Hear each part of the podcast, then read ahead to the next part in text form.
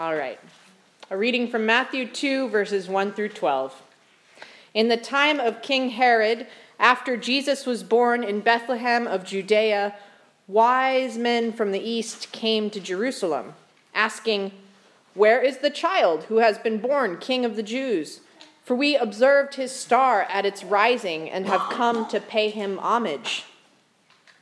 When King Herod heard this, he was frightened, and all Jerusalem with him.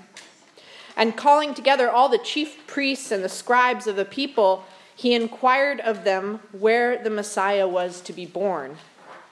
And they told him, In Bethlehem of Judea, for so it has been written by the prophet. And you, Bethlehem, in the land of Judah, are by no means least among the rulers of Judah, for from you shall come a ruler who is shepherd my people, Israel.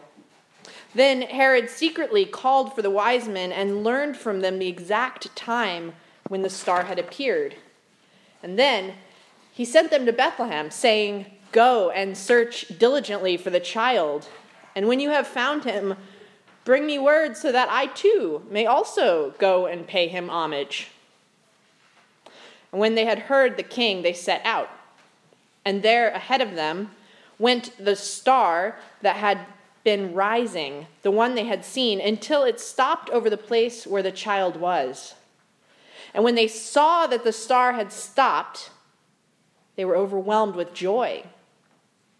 And on entering the house, they saw the child with Mary, his mother and they knelt down and they paid him homage. They opened up their treasure chests and they offered him gifts of gold and frankincense and myrrh. And having been warned in a dream not to return to Herod, they left for their own country by another road. Friends, please join me in a spirit of prayer. Holy God, may the words of my mouth and the meditations of each and every one of our hearts be acceptable in your sight. For you, O God, are our rock and our Redeemer. Amen. So, one of my favorite Christmas carols growing up was We Three Kings. And I loved how deeply my congregation that I grew up would echo the sounds of the organ in this familiar and distinctively Christmas time tune. But as with a number of songs that resonated with me and with wider culture and still do, this one turned out to be not particularly accurate the more that I studied about these supposed three kings traveling so far and bearing gifts. And so I hope that you will still sing out with joy if this is a song that brings joy to you, but sometimes knowing the background can help us to grow and mature in the more nuanced parts of our faith. So in Matthew's story of the Magi, what's which is the scripture that we just read. These magi who are in conversation with Herod and then go out and follow the star and find Jesus. In that scripture, there are not, in fact, three kings traveling so far and bearing gifts. Rather, in this particular scripture that we read this morning, there are two kings and they are named kings. Shout it out. Do you know what the two kings are in this story? King Herod and Jesus, the king of the Jews. They are not the Magi. The two kings in this story are King Herod and Jesus. And so the Magi are not, in fact, kings at all. They are instead these wise scholars. They're thinkers, they're readers, they're learners. And part of what they do during their day to day life is study the stars. And they look for signs and symbols and omens and wisdom that they might take from the stars. And they take that work very seriously. And that is their vocation. They are not, in fact, kings. And to complicate this favorite carol just a little bit more, we don't really know if there were three of these magi, or perhaps fewer, or perhaps more. Even though most Christmas cards show three and most nativity sets come with these three magi, one for each gift, we don't actually know exactly how many there are. But we do know that Scripture speaks to these three gifts. And so perhaps there's a magi holding each gift, or perhaps it's a trunk that they carried together. Perhaps some carried two and some none. We don't quite know, and that's where part of the mystery and the joy of learning and thinking about this and imagining together might come in. And so, these three gifts that they carried to this place where Jesus was, the gifts themselves, though we don't know how many people carried each one of them, are really interesting because of what they foreshadow in the life of Jesus. These are not practical gifts for an infant. This is not what anybody I know has ever registered for on a baby registry. I guarantee you that modern day Mary is wondering where the diapers and the swaddlers and the coupon for babysitting is. These are symbolic gifts. These are heavily symbolic gifts in the context of Christ's birth and life and death. So the first gift that's given is gold, which is symbolic because it's for a king. The second gift that's given is frankincense, and that's symbolic because it is for a priest. And the third one is the one that might put us a little bit on edge, and that's myrrh. And when we read about myrrh in the Bible, we read about myrrh being mixed with wine at Jesus' crucifixion. And we read about myrrh being mixed with aloes to treat Jesus' body after death. And so, in this story of the Magi visiting this infant Jesus, there's actually this glimpse into the whole life of Christ and where this figure is going as a king, as a priest, and as one who will eventually suffer and die. And last week in church, we read about King Herod and the slaughter of the innocents, this plot to eradicate the baby Jesus. And this week, in a subtler way, through this story of the Magi, we see again the symbolism of these three gifts the gold, the frankincense, and the myrrh, and the ways in which those gifts and this plot of the Magi going to visit Jesus are talking to us about how Jesus was a threat to the powers that be, a threat to King Herod, even when still in a manger. So the actual number of kings in the story is two, and they aren't the we three kings from the carol. And the gift bearers, they are actually these star following magi. But there's another part of the song to pay attention to as well. And I always loved this part as a child because I could feel the congregation take that collective inhale of a breath right before the O, right before the O, star of wonder, star of night. And these rest of these words in this verse are pretty interesting. O star of wonder, star of night, star with royal beauty bright, westward leading, still proceeding, guide us with thy perfect light. And perhaps these are the ones that might be the most accurate in the carol. This is a verse about being guided as a magi by a sacred star, being guided for them by something that they were very familiar with. In this case, the stars are the Magi's tool of their trade, it's a regular part of their vocation.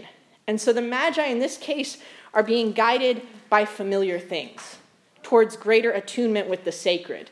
The Magi use the stars to find their way closer to God in a manger. And we too can do that, can't we? We can use the tools of our trade, the things that are familiar with us, and use them as a way to guide us closer to sacred attunement. We can use perhaps the flowers in our flower gardens, or the books that we read regularly, the music that we might play, the ways in which the things that are regular in our life can be used to bring us closer into attunement with what is sacred, a channel for greater attunement. So I invite you to think of these familiar aspects of your day to day life perhaps as a star for you, a thing to follow to bring you closer to God. Try on what it might feel like to consider these parts of your life your stars, that which guide you to the sacred as the Magi followed their stars to Jesus. And one thing to think about is how the symbolism in that story had a lot to do with what we think about this, um, these magi following these stars. It has to do with that. And so, one thing that I'm going to invite you to do later on in the service is to take a word called a star word, which we have up here.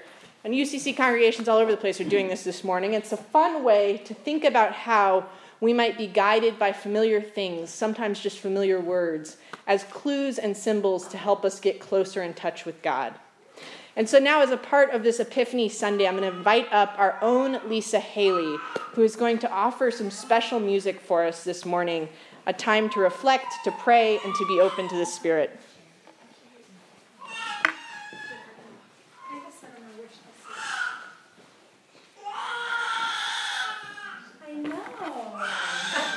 And Jeremiah will be accompanying.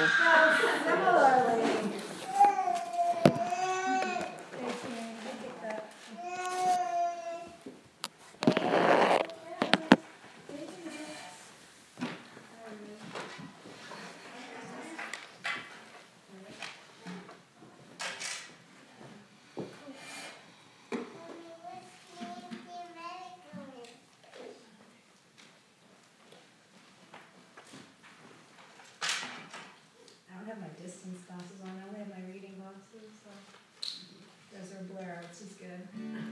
Uh, I do two songs because the Reverend asked me to, and I'm so honored to because this is a great church. So this is a song written by Mindy Smith. I'll come to Jesus.